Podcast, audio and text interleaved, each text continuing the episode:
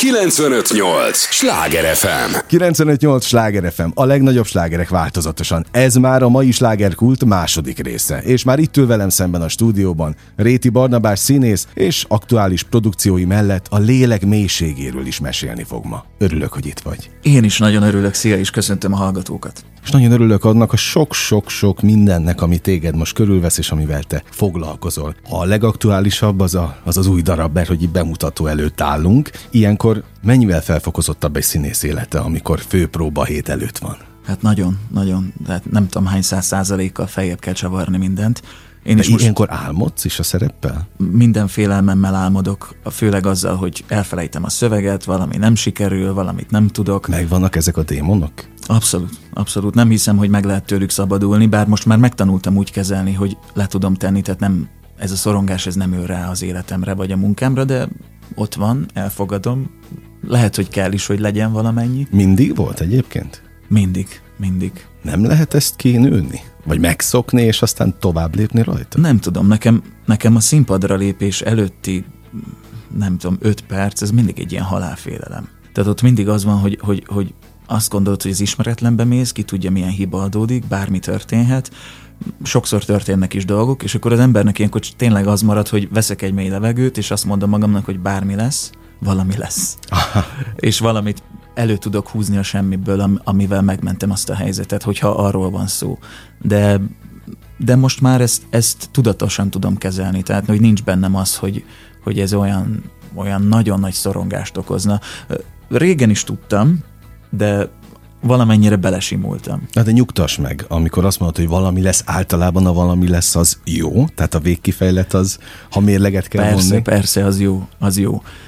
De például megtörténnek olyan dolgok, pont az utóbbi időben, hogy, hogy olyan előadást is, amit játszott az ember már 30-szor vagy 40-szer, és egyszer csak jön egy, jön egy pont, amikor egyszer csak nem tudom, hogy mi, mi történik. Ez nem jellemző, de volt már ilyen. Tehát, hogy, hogy egyszerűen történhet valami olyan, hogy egyszer csak és akkor az, ilyenkor az ember vesz egy, egy mély levegőt, és azt mondja, hogy csak figyelt, hogy mit, és jön, minden visszajön. Persze, nyilván minden, minden jön, és mindent meg lehet oldani abban a pillanatban, de van, nem tudom, néha történnek ilyen üres járatok. Most, hogy volt egy hosszabb leállás a pandémia miatt a színházban, így például nekem ez most jött inkább elő, hogy, hogy, hogy kicsit jobban szorongok bizonyos dolgoktól, de de azért bízom abban mindig, hogy, hogy a befektetett munka és az, amit eddig megtapasztaltam és csináltam, az megoldja ezeket a helyzeteket. Pedig ez a darab most nagyon izgalmasnak tűnik. Igen, igen. Tehát, az belülről is? Abszolút, igen, ez a Fat Pig Kövér Disznó című című vígjáték, illetve inkább, hát nem is tudom, hogy vígjátéknak vagy szatíra. drámának nevezzem. Igen, ez egy szatíra, egy, egy drámedi, hogy ilyen mai trendi szóval mondjuk ennek az ős bemutatója lesz, amiért én most ötszörösen, hatszorosan is izgulok, mert a Karinti Színházban egyébként, mert nem csak színészként veszek benne részt, hanem fordító is vagyok, egyrészt a magyar szöveget én készítettem el, valamennyire dramaturg is voltam benne, producer vagyok, és mindenféle egyéb menedzsment munkát és mindent kell csinálnom, és, és nagyon sokat számít nekem, hogy a partnereim és a kollégáim jól érezzék magukat benne, hogy, hogy minden, minden simán menjen, tehát hogy, hogy, hogy sok felé kell figyelni, és, és ettől még izgalmasabb az egész. Hát jó, igen, ilyenkor ez, ez is egy nagyon komoly lélektan mindig, hogy egy művész mennyire menjen el a másik irányba. Kellene ki egyáltalán a, a minden mással foglalkozni, a színészet, a művészeten kívül. Ez egy nagyon izgalmas dolog egyébként, hogy ezt mondod, mert, mert nekem, nekem a színészet, hát ugye mi régóta ismerjük egymást, uh-huh. és úgy, úgy ismerkedtünk meg a televíziónál, és, hát akkor elmondhatjuk a barátok közben. Igen, igen, igen. A, játszottál a, én, én azzal lettem ismert itthon, még viszonylag pályakezdőként, és, de már akkor sokat játszottam színházban, meg ugye igen, igen, voltak igen. mindenféle filmes előéleteim, vagy életem, de hogy maga a színészet engem mindig nagyon-nagyon érdekelt, és nagyon vonzott gyerekkoromtól kezdve, tehát nagyon tudatosan készültem erre. Viszont mindig azt láttam, hogy van ember sokkal több, hogy maga az, hogy az ember nem csak az, hogy megmutatja önmagát, meg, meg felfedezi önmagát, meg az exhibicionizmus, hanem hanem rájöttem arra, hogy ami engem igazán érdekel, meg hajt, ez, ez idő tel, időbe telt, mire ez, ez tudatosan megszületett bennem, az maga inkább a történetmesélés. Uh-huh. Tehát az, hogy, hogy elmesélsz egy számodra fontos történetet, amiben te önazonos tudsz lenni, az üzenete számodra fontos, vagy, vagy érdekel téged, és ezt mindenféle eszközzel tudod, író, írással, rajzzal, zenével, színészettel, tánccal, tehát hogy a Sőt, a történetmesélés az egy olyan dolog, amit mindenki csinál. Tehát a, a, a, hétköznapi ember is napi szinten sztorikban él. Uh-huh. És az egész életünk is, egy történet. Így van, így van. Egy és, mese. és magunknak is mesélünk, és nem mindegy, hogy mit mesélünk magunknak. De mit mesélsz magadnak, van? Most már inkább a pozitív dolgokat. Régen hajlamosabb voltál a negatív dolgokat mesélni? Is, is. Régebben nem voltam elég tudatos, nem volt meg az a tudás, meg élettapasztalat bennem, ami segített volna abban, hogy, hogy ezt az egészet egy, egy sokkal nagyobb flóba tudjam terelni. Ez az idő és a kor, és, a, a, és a, főleg a külföldi tapasztalataim hozták meg azt, hogy megtanultam azt, hogy az ember hogyha el tudja magát fogadni, és, és jobban tudja szeretni magát, és elhiszi, hogy amit tud, az elég, és ahhoz hozzáteszi a munkát, akkor az sokkal többet ér, mint azok a sztorik, amik a fejünkben vannak. Mert a fejünkben nem azok élnek feltétlenül, amit látnunk kellene. Én nagyon sokáig szenvedtem az ambíciómtól például, hogy, hogy bennem tényleg nagyon erős volt a vágy erre a pályára, és, és nagyon ambiciózus voltam, és és nem igazán kaptam meg mindig azokat a lehetőségeket, vagy nem azokból a, a nem abból a háttérből jöttem, ahonnan az ember itt könnyen tud karriert építeni, hogy simább útja van a karrier felé, mert gondolom senki nem tud azért. Na, de erről mesélj azért. Tehát milyen háttérrel tudtál volna könnyebben karriert építeni? Mondjuk, ha Pesten születsz? Hát nem tudom, hogy, hogy maga az, hogy hol, tehát hogy, hogy, hogy Pesten vagy vidéken, én ugye vidéki vagyok. De már nagyon régóta Pesten élsz. Így van, így van, 18 éves korom óta. Én nem művész családból származom, nem lettem uh-huh. fölkészítve tudatosan arra, hogy ha én ezt akarom csinálni, akkor én hogy felvételizek, meg hova felvételizek, meg hova megyek. És ö, én a gimnázium után rögtön mondtam, hogy én színész akarok lenni, úgyhogy az első utam az, az rögtön a színiskola felé vitt, de nem az egyetemre mentem például. Nem volt nekem akkor vonzó a Színművészeti Egyetem, meg amit onnan láttam, és ö, volt a Shakespeare Színművészeti Akadémia, ami viszont megnéztem egy vizsgaelőadást, meg egy, meg egy évnyitótot, meg, meg láttam, hogy mit írnak róla, meg kik tanítanak, és a, úgy hozott nekem egy olyat, hogy én ide akarok járni, én nekem, nekem ez tetszik, tudod, és, és nem volt, aki azt mondja, hogy már pedig az egyetemre menjél, mert uh-huh. az az egyenes út a pályára. És én ezt a, elvégeztem ezt a, a három éves iskolát, és aztán kimentem ugye Amerikába is tanulni, meg nyilván jött egy csomó minden. De, de nem, tehát hogy nem művész családból jöttem, nem olyan fajta háttér volt mögöttem, akik úgy tudták volna egyengetni az utamat, ami tanáraink ezzel annyira nem foglalkoztak, ami vizsgáinkra nem nagyon jöttek el, szakmabeliek uh-huh. nézni minket. Felfogtad hamar, hogy csak magadra számíthatsz? Igen, igen, abszolút. Ez teher? Nem, szerintem ez nagyon jó dolog.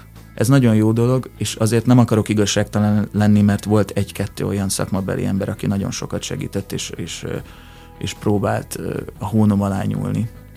Az egyik egyébként Karikó Teréz volt, aki nemrég hunyt el, Liz uh-huh operaénekesnő, magánénekes volt a Szegedi Nemzeti Színháznál, és ő volt nekem az egy ilyen igazi nagy mesterem, akit, akitől nagyon sokat tanultam. Illetve ott volt Sivó Kirén, aki, aki a Shakespeare-ben nekünk zenés mesterséget tanított, ő is próbált minket terelgetni és, és segíteni de nekik már nem volt olyan hatalmuk, tehát ez nem ugyanaz, mint amikor a vezető Pesti Színházik mhm. igazgatói tanítanak, vagy, vagy tudod, hogy azok, akik, akikkel úgy azért kapsz egy, egy olyan fajta expozíciót, hogy figyelnek rád, és, és meg rád néz a szakma, és azt mondják, hogy jó, ez a fiatal kezdő gyerek, ez érdekes, akkor vigyük ide, vagy vigyük oda, vagy vigyük el egy szakmai gyakorlatra. Úgyhogy ez nem volt meg, és akkor én nagyon tudatosan mentem ki New Yorkba, akkor már elkezdtem kicsit a menedzsmentet is tanulni, hogy egy színész mit tud megtenni azért, hogy egyetem munkát kapjon. Hogy... Tehát akkor így már világos, tehát azért foglalkozol mindennel, hiszen csak magadra számíthatsz. Rá is voltál utalva? Rá voltam utalva, sőt rá vagyok utalva a mai napig. Sőt, a világ egyre inkább abba az irányba megy a mi szakmákban, hogy, hogy a színészeknek nagyon sok mindenhez kell érteni, nem csak a művészethez. Uh-huh. Vagy Tehát annak már vége, hogy valaki csak a művészettel foglalkozik? Biztos van olyan, akinek, akinek ez, ez megadatik, hogy csak azt csinálhassa. Nem tudom, hogy ez jó-e vagy nem egyébként. Én nagyon örülök annak, hogy, hogy meg kellett tanulnom új képes képzettségeket, hogy, hogy olyan dolgokba kellett belelépnem, amitől előtte féltem, vagy, vagy, vagy idegennek tűnt. És, és én azt hiszem, hogy ettől jobb színész lettem, meg, meg érdekesebb ember vagyok, vagy jobban tudok kapcsolatba kerülni önmagammal, meg másokkal, meg a mhm. világgal, azáltal, hogy, hogy megtapasztalok olyan problémákat, meg olyan szakmai ö, dolgokat, amiket mondjuk egy egy nem művész ember tapasztal meg. Azt mondtad, hogy jobb színész lettél. Azt, hogy te jobb színész vagy a közönség általában a mi vételkörzetünkben tudja lecsekkolni, tehát Budapest és, és mit tudom én, 100 kilométeres vonzás körzetében, tehát a legtöbbet te a fővárosban játszol? Igen, a legtöbbet a fővárosban játszom, illetve Szegeden játszom még egy, egy darabot, és hát vannak ugye előadások, amik utaznak az országban, tehát ezek nyilván uh-huh. el, eljutnak mindenféle helyekre, és, és a fél lábam még mindig kint van Londonban, ami, mert ugye ott éltem 7 évet, ezért tűntem el egy picit az itthoni uh-huh. világból, szakmából. Mit adott neked az a 7 év? hát ezt nagyon nehéz Mély elmondani téma? egy mondatban. Igen, mindent, szinte mindent. Mert nyilván nagyon sokat adott ugye a, gyök, a gyökerek, a család, ahogy felnőttem, a, uh-huh. a minden, minden tapasztalat az embernek. De, de az egy olyan ugrás volt nekem az ismeretlenbe és ki a komfortzónámból. Én úgy mentem ki pont a 30. születésnapom előtt, hogy nagyon ismert voltam itthon. Uh-huh. Abban az időben még a barátok közt volt minden. Megállítottak az utcán. Ki se tudtál úgy menni, van, gondolom. Így van, így van. Mindenki tévét nézett, nem volt nagyon közösségi média, nem voltak okos telefonok olyan szinten, tehát hogy, hogy az, hogy tehát nem igazán tudtad kontrollálni azt a képet, amit, amit kifelé mutatsz, uh-huh mert a, a bulvárra voltál ugye rábízva. Hát a plegykalapok tele esetben. voltak veled. Így van, mert ugye akkor még ezeknek tényleg volt is... Ereje. Ereje, így van, így van. Az emberek olvasták a print lapokat, uh-huh. a nyomtatott lapokat, és és igazából ez volt maga a köztudat. A televíziót mindenki nézte, teljesen lényegtelen attól, hogy érdekelte vagy nem, vagy hogy szerette vagy nem, de mindenki nézte, és, és, és nagyjából képben volt, hogy ki kicsoda. Én ezt nem kezeltem annyira jól, én szeretek, én egyébként egy elég privát ember vagyok, én nem szeretem, hogyha mindig rám szegeződik minden uh-huh. tekintet. És azt éreztem, hogy miközben mindenki ismer itthon, és, és tényleg ö, leszólítanak, egyszerűen nem tudok tovább lépni a szakmában. Ö, volt is ugye egy bélyeg rajtam, hogy kereskedelmi csatorna szappanoperájának a sztárja vagy, és, és konkrétan volt olyan casting direktor, aki a szemembe mondta, hogy veled magyar rendező nem akar dolgozni. Mert mi volt a? Mert mert az túl, túl ismert arc, vagy, vagy hogy annyira az. Tehát még ez is tud átok lenni. Hát abszolút, főleg abban az időben. Ez hm. is teljesen átalakult ma. Tehát, hogy, hogy hihetetlen, hogy tíz év alatt mennyit változott a, a kulturális közeg. És, és akkor bennem volt ez a régi vágy, hogy nekem ki kell mennem, valahova. Uh-huh. Én mindig nemzetközi karrierre vágytam, én mindig ott akartam tanulni. Én ugye már a Színi Akadémia után kimentem egy rövid időre New Yorkba tanulni, és aztán hazajöttem, csináltam a kis színházi projektjeimet, meg a, meg a sorozatot, meg, meg mind, szinkronizál, mindenféle dolgot csináltam, és akkor azt éreztem, hogy 30 éves leszek, ha most nem próbálom meg, akkor, akkor bánni fogom mindig, és kimentem úgy, hogy azt se tudtam, hol fogok aludni. Tehát, hogy hihetetlen, hogy az ember rábízza magát az, is, az ismeretlenre, és tényleg jönnek a dolgok. Tehát merni kell néha a szikláról leugrani. Így van, így van. Tényleg úgy mentem ki, hogy nem... És hogy, hol aludtál akkor? Jöttek maguktól a dolgok. Dolgoztam egy kisfilmben itthon, aminek a maszkmestere egy nagyon kedves lány volt, akivel összebarátkoztam a forgatáson, és mondtam, hogy Londonba készülök, és mondta, hogy a, a húga kint él és az egyik vezető szállodaláncnál menedzser, úgyhogy biztos tud nekem segíteni. És akkor el lettem szállásolva három napra a Holiday Inn-ben. Na, nem rossz hely. Igen, és aztán pedig ö, találtunk egy ilyen magyar házat, ahol nagyon olcsón lehetett szobát bérelni, és rengeteg magyarral tudtál egy, egy házban lakni, Aha. 12 magyarral. Nagyon sokat segített, hogy ott volt nekem a nagyon jó barátom, az Iványi Árpi, aki, akivel mai napig do, együtt dolgozunk, uh-huh. és a Fat Pignek egyébként a rendezője, mert ő is kíváncsi volt erre a dologra, mint kreatív művész, mert ugye látványtervező rendező, és azért a, a londoni színház az, az, az fantasztikus. Úgyhogy, úgyhogy a, olyan szempontból jó volt, hogy nem voltam egyedül ebben az egészben, de hát azért ott nagyon ki voltunk szolgáltatva mindennek. De rengeteg új barátság, új kapcsolat indult el, és nagyon hamar lett munkám, és nagyon hamar lett ügynökömként. Ez egy olyan komoly lélektan, hogy nem mertem azt mondani, hogy sztár, celeb, nem tudom mennyire kedveled a magát ezt a kifejezést, de te megélted a közismertség egész magas fokát a, a barátok közt miatt, az akkori barátok közt miatt. Na most abból a környezetből, vagy ebből a helyzetből elmenni oda, hogy azt se tudom, hol fogok aludni, azért ez egy nagyon komoly lépés. Szóval ez neked valahol egy ilyen önismereti tréning is volt? Az is volt, de azt is éreztem, hogy egyrészt nekem szakmailag még tanulnom kell, másrésztről emberként is, tehát hogy azt éreztem, hogy olyan tapasztalatokra kell szert tennem, hogyha én labdába akarok rugni azok közt a színészek közt, akik ott kint dolgoznak, hogy, hogy azt nem lehet azzal a kis magyar beszűkült realitással. Mm. És akkor az, hogy el tudtam kezdeni dolgozni egy pábban a Szohóban, a West Enden, aminek utána az üzletvezetője lettem, vagy üzletvezető helyettese igazából, ott, ott is laktam bent három évet. Egy olyan környezetben, ahol, ahol mindent látsz. Uh-huh. Tehát, hogy az angol pápkultúra az a legjobb hely a tapasztalásra, mert oda a hajléktalanoktól kezdve a prostikon bejárnak a világsztárok, a leggazdagabb emberek. Tehát, hogy, hogy nem látsz még egy ilyet, hogy a hajléktalan együtt iszik egy mondjuk egy Barbara Streisand kaliberű világsztárra. És, és ezt Angliában, Londonban meg tudod tapasztalni. Na most a sok angliai tapasztalatot hogyan tudtad magyarosítani, pestiesíteni? ha már egészen hazabeszélek. Hát az élet az mindenhol ugyanaz, meg az emberek alapvetően, tehát a fontos dolgok ugyanazok. Tehát itt Pesten az emberek hasonlóak, mint odakint? Nagyon különbözőek, de a, a, a, a legfontosabb dolgok hasonlóak. Uh-huh. De mindenki, mindenki ugyanazokban a, a történetekben van azért, a, mint a, tehát a világ minden táján. Nyilván mindenki szeretetre vágyik, mindenki azt szeretné, hogyha tartozna valaki valahová, mindenki releváns akar lenni a létezésben, mert ugye el kell fogadnunk, hogy, hogy ez egy véges idő, amíg itt vagyunk uh-huh. a Földön, mi lehet ennek az értelme, tehát ezek az örök emberi kérdések. Te hova tartozol most, ha már így feldobtad a labdát? Én szerintem egy jó helyre. Én egy jó helyre tartozom. Én megtanultam megszeretni magamat, meg elfogadni magamat. Sokkal jobban, mint előtte.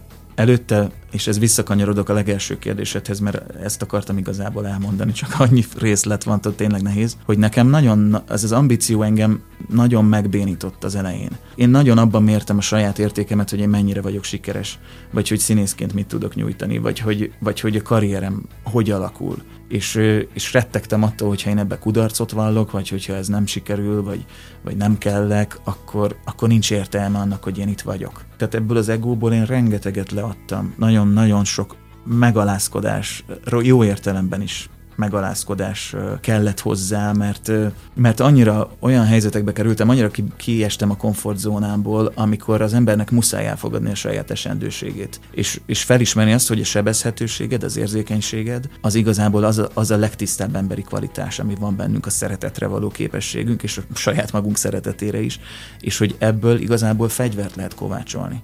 És az igazi, szerintem az igazán sikeres embereknek, meg az igazi nagy sztároknak is, vagy színészeknek, vagy nem csak a színészeknek, tehát mindenki, aki nagyon sikeres, szerintem ez az egyik titka, hogy, hogy egyszerűen a saját emberi esendőségét tudja úgy használni, amellett, hogy komolyan veszi a munkát, meg nagyon sok minden, de a létbe bele tud úgy helyezkedni. Hogy, hogy, hogy ez egy élvezet, ez egy játék, ez egy, ez egy kaland és a kudarc is, hogy, hogy a kudarcban is elfogadom magam. Uh-huh. Akkor is, ha beteg vagyok, akkor is, ha szegény vagyok, hogyha nem vagyok szép, hogyha, hogyha elutasítanak. És, és azért a londoni színész élet az egy nagyon jó tréning az elutasításra. Tehát amikor az ember... Megtanulja az ember, a, vagy megszokja az ember a nemet? Abszolút. Van egy választásom, hogy vagy elkezdem magam utáni, és azonosulok ezzel a történettel, hogy én nekem most valami nem sikerült, vagy azt mondom, hogy oké, okay, tapasztalat, mi volt benne a jó, és megyek tovább, és jön a következő, és jön a uh-huh. következő. És ezt, ezt hosszú évek volt, még úgy tudtam magamévá tenni, hogy, hogy ne fájjon. És egyébként a mai napig néha fáj, tehát ez túlzás azt mondani, hogy könnyű.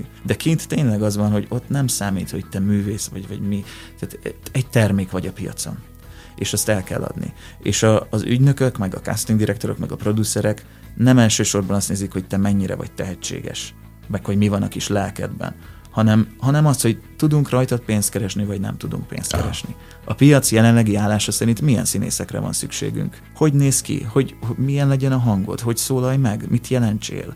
Magasabb vagy, vagy alacsonyabb? Vagy fekete, vagy barna, vagy szőke? Tehát hülyeségek. De, de tényleg így működik. Ez egy üzletkint. És egy termék vagy egy piacon, és akkor állnak veled szóba, hogyha azt érzik, hogy tudnak rajtad pénzt keresni. Uh-huh. És nekem például volt olyan, hogy megmondták szemtől szemben, az egyik nagyon komoly vezető ügynökségnek a, a az igaz, vagy a, a tulajdonosa, egy nagyon nagy ügynök, aki világsztárokat képvisel, és eleve elé oda kerülni már nem egy könnyű dolog. Uh-huh. És, és azt mondta nekem, hogy, hogy fantasztikusan tehetségesnek tart, csodálatos volt minden, amit aznap csináltam, neki ez nagyon tetszett, lekötöttem a figyelmét, és ez nagyon nagy szó, és baromi jók az adottságaim. Ha két évvel ezelőtt lát, akkor simán leszerződtetett volna a, a, az ő klienseinek a listájára, mert akkor úgy állt a piac, hogy voltak olyan szerepek, amiket egy ilyen típusú európai srác el tud játszani. Viszont most meg úgy áll a piac, hogy azt mondta, hogy nem tudok eladni egy külföldi srácot ebből a karakterből, amilyen te vagy, és azt mondta, hogy próbálkozzál tovább, és majd eljön az időd, illetve azt mondta, hogy ha el is tudna adni, nem keresne rajta annyit, amiért neki megéri az a munka. Uh-huh. Tehát, hogy mondta, hogy próbáljak egy kisebb ügynökhöz kerülni, mondjuk, mert aki, akinek mondjuk elég a nem tudom, 500 font vagy 1000 font, mert ő egy egész más. És ezzel szembesül, hogy egy tárgy vagy? Igen. Emlékszem, hogy volt egy pillanatom, hogy sétáltam haza erről a showcase ami egy egész napos program volt. Tehát én reggel egy, fel kellett készülni egy monológa, és reggel bementem, és improvizációs gyakorlatok voltak 8-tól délig, utána volt egy rövid kis pihenő, aztán beszélgetés, interjú, és akkor utána a, a monológot szemtől szembe ugye elmondani nekik, és feltesznek kérdéseket, meg adnak még ott is helyzeteket, meg ilyesmit. Tehát egy elég kimerítő hosszú nap. És emlékszem, hogy mentem haza a, a, a Szóhóból, ezután a meghallgatás után ezzel a feedbackkel, ezzel a kritikával, és a régi programom kicsit így elindult bennem, hogy, hogy most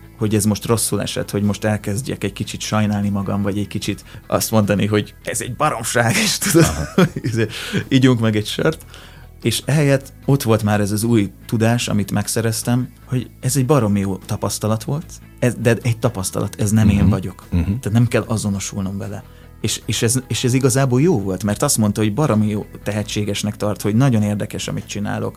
De hogyha nem ezt mondta volna, akkor is mit számít? Abban a pillanatban köztünk ez így születik meg, és jön még ezer meg ezer lehetőség az életben, minden percben van egy potenciális lehetőség valamire. Barna, én azt gondolom, hogy ez a mai beszélgetés, ez felér egy motivációs tréninggel, rengeteg kapaszkodót vihetnek a hallgatók Látod, haza. Ide, ide jutok a végén. Abszolút, de hát ami miatt eljöttél most az aktualitásról, még nem is beszéltünk szinte. Igen, a, igen, igen. A szalkövér disznó. Igen, a Karinti Színházban így van, így van, de ez minden darabja. összefügg ezzel. Nyilván, nyilván, ez abszolút. összefügg. Igen, a Kövér Disznó egy, egy ősbemutató lesz, egy, egy amerikai szatíra, hogy már beszéltük, Nilla Bütnek a, a darabja. Ez egy botrány darabnak szokás nevezni, mert azért kiveri a biztosítékot sokszor. Nagyon megosztó témákról szól, nagyon furcsán. Egyszer nevetsz nagyon sokat, aztán egyszer csak jön valami nagyon kemény dráma. Amin elgondolkodsz, vagy még sírsz is? Akár. Lehet, hogy valakinek betalál. Uh-huh ez a modern világnak egy nagyon-nagyon nagyon furcsa és kíméletlen szatírája. Egyébként Nilla Bűtöt, mint szerzőt is úgy szokták emlegetni, hogy a mai színházi világnak az egyik legnagyobb embergyűlölője, mert ő, ő annyira ezt a mai külsőségekből építkező világot annyira szatirikusan mutatja meg, és mindig van neki egy ilyen alaptézise, hogy